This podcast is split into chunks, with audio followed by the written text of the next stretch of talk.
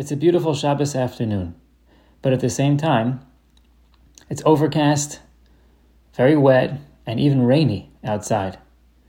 So there's not that much to do after the meal, but to stay at home and to find some activities for yourself and for your family. Somebody in the family suggests that it's been a long time since we played one of those age old classics like Scrabble, or let's do a puzzle together as a family. What a wonderful opportunity to spend time with each other. And then you remember that one of the prohibitions of Shabbos is about writing and forming words or pictures. So what can we what can be done? What can you do? And what should you refrain from doing? That's one topic that we're going to get to today. In addition, there are also other topics related to this. For example, um, cutting cakes that have writing on them, opening packages that have writing on them. But there's other topics that are seemingly unconnected, like um, hiring help at your next family simcha when you're preparing to celebrate a milestone and need some extra help. How is it permissible? In what way is it permissible to hire that help? Or another example, um, can you give a present? You're attending a family simcha and you forgot to bring along a gift, and you feel that you know that you need to participate and to show your uh, love by providing a gift that the person can remember you by and um, appreciate that you came. You forgot until Shabbos.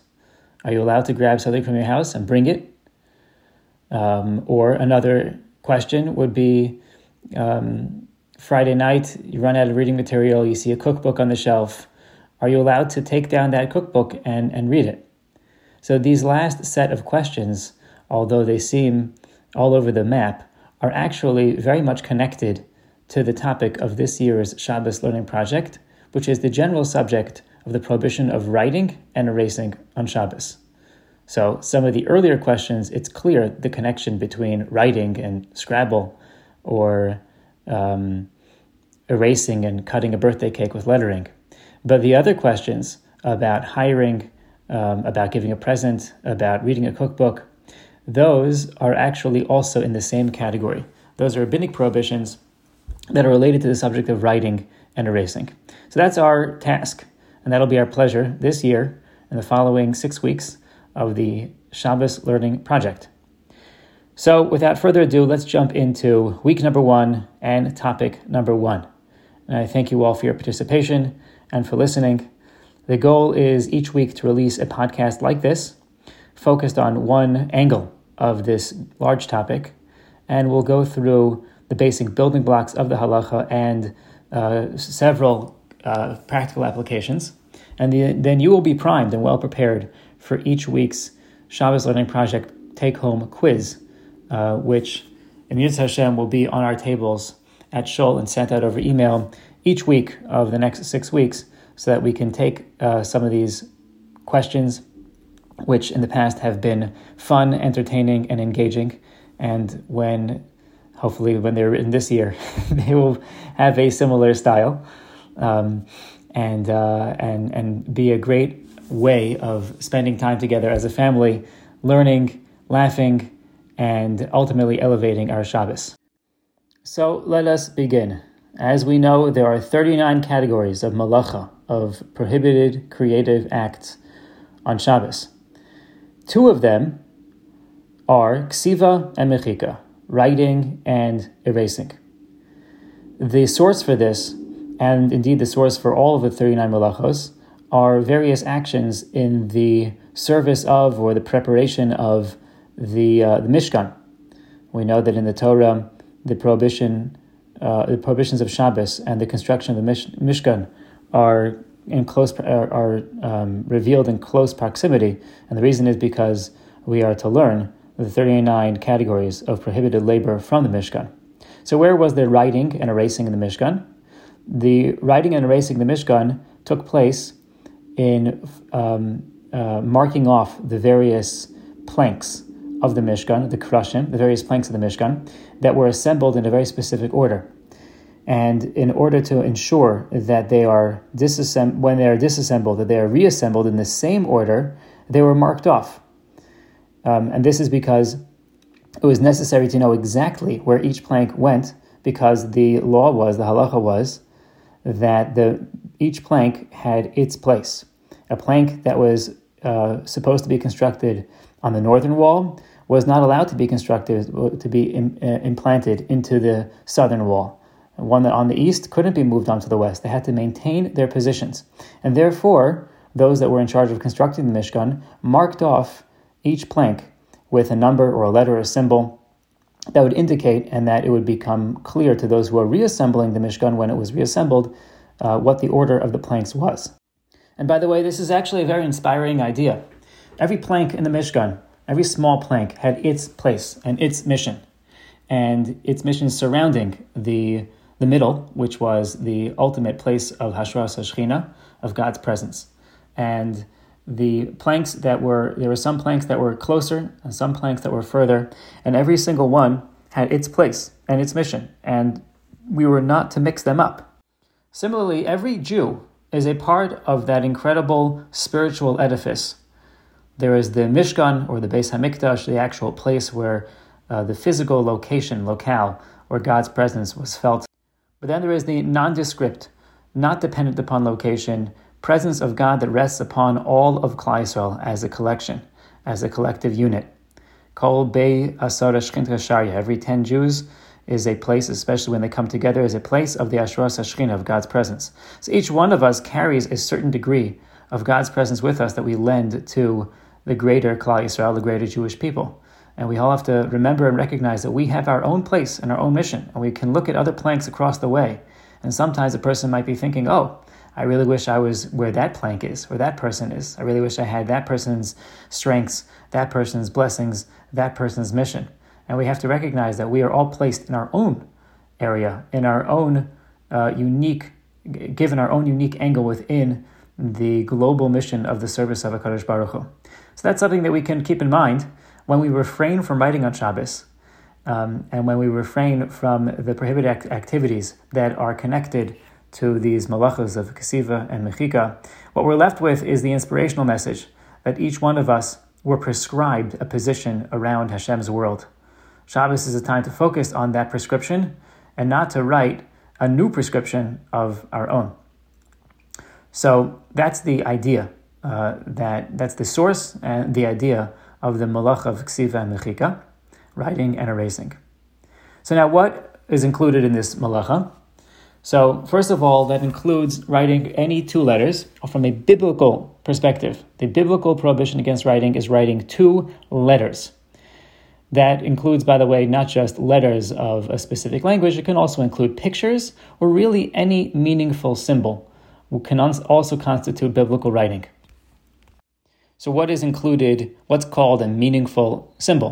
Stick figures, smiley faces, at signs, um, you know, hashtag, all those are meaningful symbols and meaningful signs that are obviously um, also considered to be writing. What about things that don't have much meaning? You know, like a circle or a triangle or a square. So, if you're intentionally sitting down with pen and paper to write a circle, triangle, or a square, then it doesn't matter that it doesn't have a symbol. The act of writing itself would be at least be a, a rabbinic prohibition. But there are other cases where a person forms a basic symbol or a shape. Would that be prohibited as well? For example, scooping out some egg salad out of a container to put onto a plate uh, for Shalosh For some reason, we only have egg salad at Shalosh That's a subject of another class as to why that is. But if you want to have some egg salad or scoop out a melon ball or something to put onto a plate, make it look nice for dessert, um, is that is that acceptable, or is that considered to be forming a symbol? So the Shemiras Shabbos Kehilchasa, the incredible foundational work of contemporary Shabbos halacha actually forbids scooping out balls of melon or egg salad, but many other poskim say that that is a great example of a form. You don't really intend to form something of significance. It's just a way of, um, it's just a basic, basic shape and a convenient way of serving, and therefore it would be permissible. One other thing to know about the biblical prohibition of writing is that only ksav shel ksiva shel kayama, only writing that is lasting, that is long lasting, would be a biblical prohibition. Uh, if you have ink or etching that can last for a considerable period of time, that is including. That's included. How long is that period of time? So some say it's the duration of a Shabbos, like a 24 hour period, give or take. Some say it has to last a little bit longer. If it doesn't last that long, then that's not the biblical definition, definition of writing, but it still carries with it a rabbinic prohibition. So, some examples of writing that is not so long lasting but still has a rabbinic prohibition that is forbidden to do would be uh, writing on the condensation of a foggy window. Or you take out some drinks from the fridge, nice ice cold bottle of Coke. Are you allowed to write your name in it? Or Good Shabbos in the bottle of, uh, in, the, in that moisture, the condensation on the bottle of Coke? The answer would be no, you can't do so. But um, if you're not writing, if you're not forming something that has some meaning to it, and it's very temporary, and um, you know doesn't affect all that much, like just taking the condensation and pushing it down, playing with it, um, that I believe would not be prohibited. That would not be in the category of writing. Certainly not on a from a biblical level, and not even on a rabbinic level, because it's just pushing around moisture. You're not forming any meaningful shapes, and it's certainly not shel kayama. It's not lasting. So those are some of the ingredients of a of the biblical uh, writing. It's writing letters uh, or meaningful symbols, and uh, having some degree of lasting, or even if they don't last very long, that would still be a rabbinic prohibition. Um, the next topic here is um, I'm going to present it from the original source, which is a really fundamental responsa written by the Ramah, Rav Moshe Isserles the same Rama that added his glosses to the entire Shulchan Aruch. The Shulchan Aruch is comprised of the Piskei Halacha, the rulings of the Beis Yosef, Harav Yosef Karo, and overlaid by the comments of the Rama, Rav Moshe Isserles, who is the final decisive halacha for Ashkenazi Jewry. In addition to his comments on the Shulchan Aruch, the Ramah wrote many, many svarim, many, many books, including um, uh, response, including tshuvos. In one tshuva, he was asked about um, about writing on the side of a book. So, in our world, the most prevalent example of this is when you go to the library and you take out a book from the DeKalb County library system, you look at the side. Very often, I don't know if this is still the case, but when I was a kid, that's certainly the case. I have to double check the library books we have at home, um, which we have to return. um, there is often a stamp on the side of the book. So the Ramah was asked, can you open and close that book on Shabbos? Because when you open the book, you're going to be breaking apart letters. Uh, when you close the book, you're going to be forming letters. Is that a problem of ksiva, of writing, and mechika? Is opening the book an issue of erasing, and is closing the book an issue of writing on Shabbos? That's what the Ramah deals with, many hundreds of years ago. The Ramah answers, and he rules leniency. Uh, with a leniency, he says it's permissible and that's for two reasons. Now, in usually in SLP Shabbos Learning Project recordings, I focus more on the bottom line halacha, but in this case, um, it's very interesting, and how the Rama arrives at his conclusion, and how those who disagree, wh- upon what they disagree, really informs many of the specific um, halachos lamasa, practical halachas. So let me uh, break this down for you in the simplest way. Here's what the Ramah says. He gives two reasons for his ruling of leniency. We are now, by the way, at the 14 minute mark of our time together, and I thank you for continuing to listen and learn with me. Uh, I'm going to try to, to try to present this complex issue and some of the conclusions in the next six minutes. Okay, so let's let's see if I can do this. oh no, it's 14 minutes and 23 seconds. Um, okay, here we go. So there's two reasons why the Ramah rules leniently. Um, the first one is based upon the Gemara, where the Gemara says that if a person writes one letter in the city of Tiberia in Israel and writes another letter a long way away in the city of Tzipori, he is chayiv. He is liable for writing. Remember, the biblical prohibition against writing is writing two letters. So let's say he writes two letters and they're very, very far apart. The Gemara says, even so, the person is chayiv, he's liable, which means that biblical writing, what's considered to be writing, does not need to be uh, in physical close proximity, proximity. We view the two letters as being connected even though they're separated by a long distance. So the Ramah extends this concept to apply to the letters that are formed and separated when opening and closing a book. You're simply creating distance, and distance does not uh, is not considered to be uh, a factor when it comes to writing or when it comes to erasing. Meaning, bringing two letters that are distant closer together is not writing, and taking two letters that are close together and moving them farther apart is not considered to be erasing. And we know that from the Gemara above about writing that when you're writing in two totally different places, we don't consider the distance to be a factor. So the Ramah says here too, all you're doing when you're opening and closing the books is you are um, creating distance, and distance doesn't count. And therefore, he that's one reason.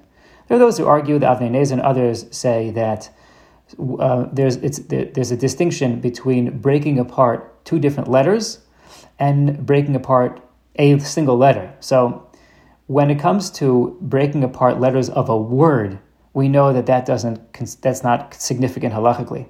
But who says that breaking apart individual letters is not a significant uh, move? That is not considered to be um, erasing or writing in halacha, and therefore he and others argue with Ramah in that reason. The second reason the Ramah rules leniently in this idea of opening and closing a book is um, it's it's the open door policy the door principle. We know there's a prohibition against building or adding to structures on Shabbos. So, a classic question is why is it permitted to open and close your front door? Isn't opening the door removing or taking away from the structure? Closing a door is, is, uh, uh, is closing up an open wall. So, the answer is a principle that something which is designed for consistent opening and closing does not constitute the malacha of building. So, similarly, the Ramah argues that a book is meant to be open and closed constantly, and therefore that opening and closing won't have halachic significance and won't result in halachic writing when the letters are broken or reformed. Uh, and on this too, there are those who dissent, who argue, and we're not going to take the time to go into their dissenting opinions. So these are the two reasons why the Ramah rules leniently. The first one is the lack of significance of distance in writing, and the second one is something which is designed to constantly effective write and erase, um, like a book would like the, like the sides of a book would not be writing. This question uh, fuels many many other applications. So let me give you an example. Um, your magazine that you like to read on Shabbos got ripped. There was a riveting story you were looking to read, and somebody picked it up, uh, ripped the page. Are you allowed to bring the torn page closer to the magazine so that you can read it fluidly. Is that permissible or not? So let's break this down. According to the Ramah's first reason, that distance is not significant. So, yes, you're closing a gap between the letters, but that's not considered to be writing. According to the Ramah's second reason, that you can close a book because it's meant to open and close, so obviously that can't be extended to this case of the torn page of a magazine that's not designed to be ripped and reformed. So that's where it's important to understand his, his two reasons and which one is most significant. So now uh, let's get into some practical uh, halacha, some practical directives from our poskim. So the the shaila, the issue, writing on the edge of a book. Are you allowed to open and close a book that has writing on the side? Bottom line is the Mishnah Berurah says the custom is to be lenient, but it's good to be stringent unless you have another book, because there are many dissenting opinions. That's what he says. Custom is generally to be lenient, but if you have another option, use that. What about the issue of a torn page?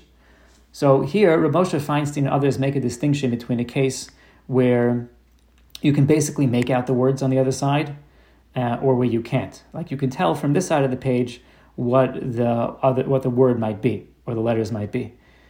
Uh, in that case, since you're, you're not really doing anything significant because you can make it out, you're just making it clearer, therefore we tend to be more lenient about bringing close uh, a torn page.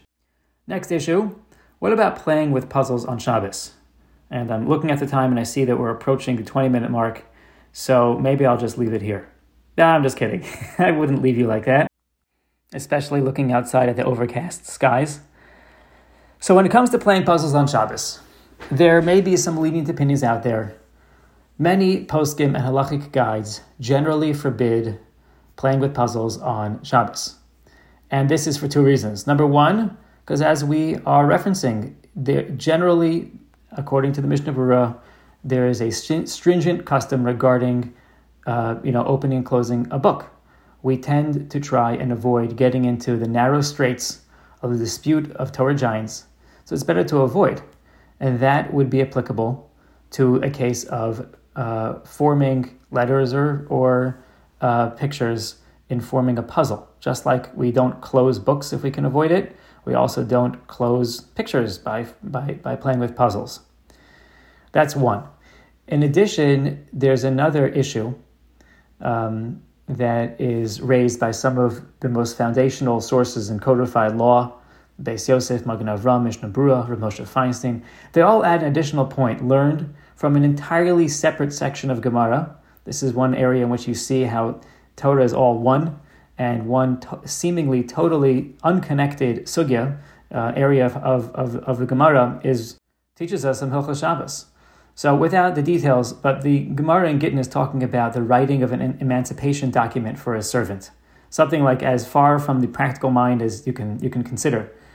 Um, we don't have that entire institution anymore, but um, the Gemara talks about writing of this document and what constitutes writing.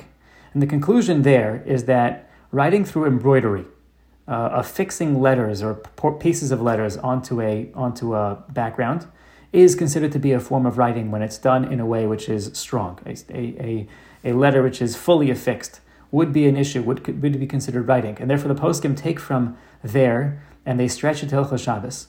And they tell us that affixing letters to a background uh, or to each other would also be a form of writing. So, therefore, puzzles, when they fit tightly, the pieces fit tightly together, that may fit into this category as well.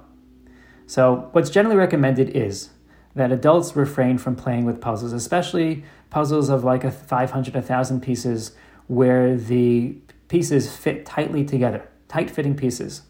That would carry with it two issues. The issue, the same issue of closing the book, um, which is it is customary. It's not absolutely prohibited, but it's customary to refrain. And, uh, and this second issue of, of writing through embroidery, what we're calling embroidery, of, of fixing letters together. So adults are generally uh, recommended to refrain from, from putting together pieces of a puzzle on Shabbos, whereas with younger children, and certainly with puzzles that have bigger pieces and fit together loosely, we tend to be more lenient. Okay, final uh, question. Let's get to Scrabble. What about playing Scrabble? Scrabble is a game where you take letters that are formed on individual chips and put those chips together. So, can you give a ruling based upon the principles we've learned in, in the class so far? So, I think it comes it becomes pretty clear. Separating and forming words with prefab letters does not constitute writing, and separating them does not constitute erasing. So, it should really be fine.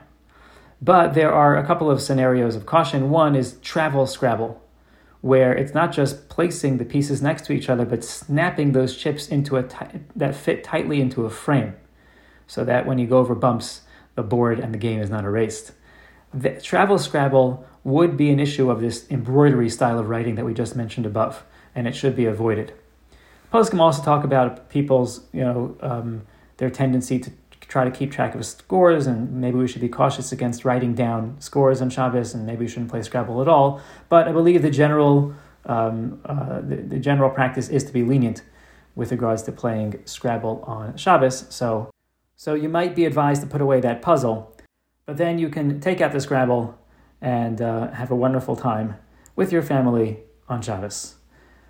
Until next week, good Shabbos. Look out for those quizzes and please be in touch with any questions or suggestions. Thank you for listening.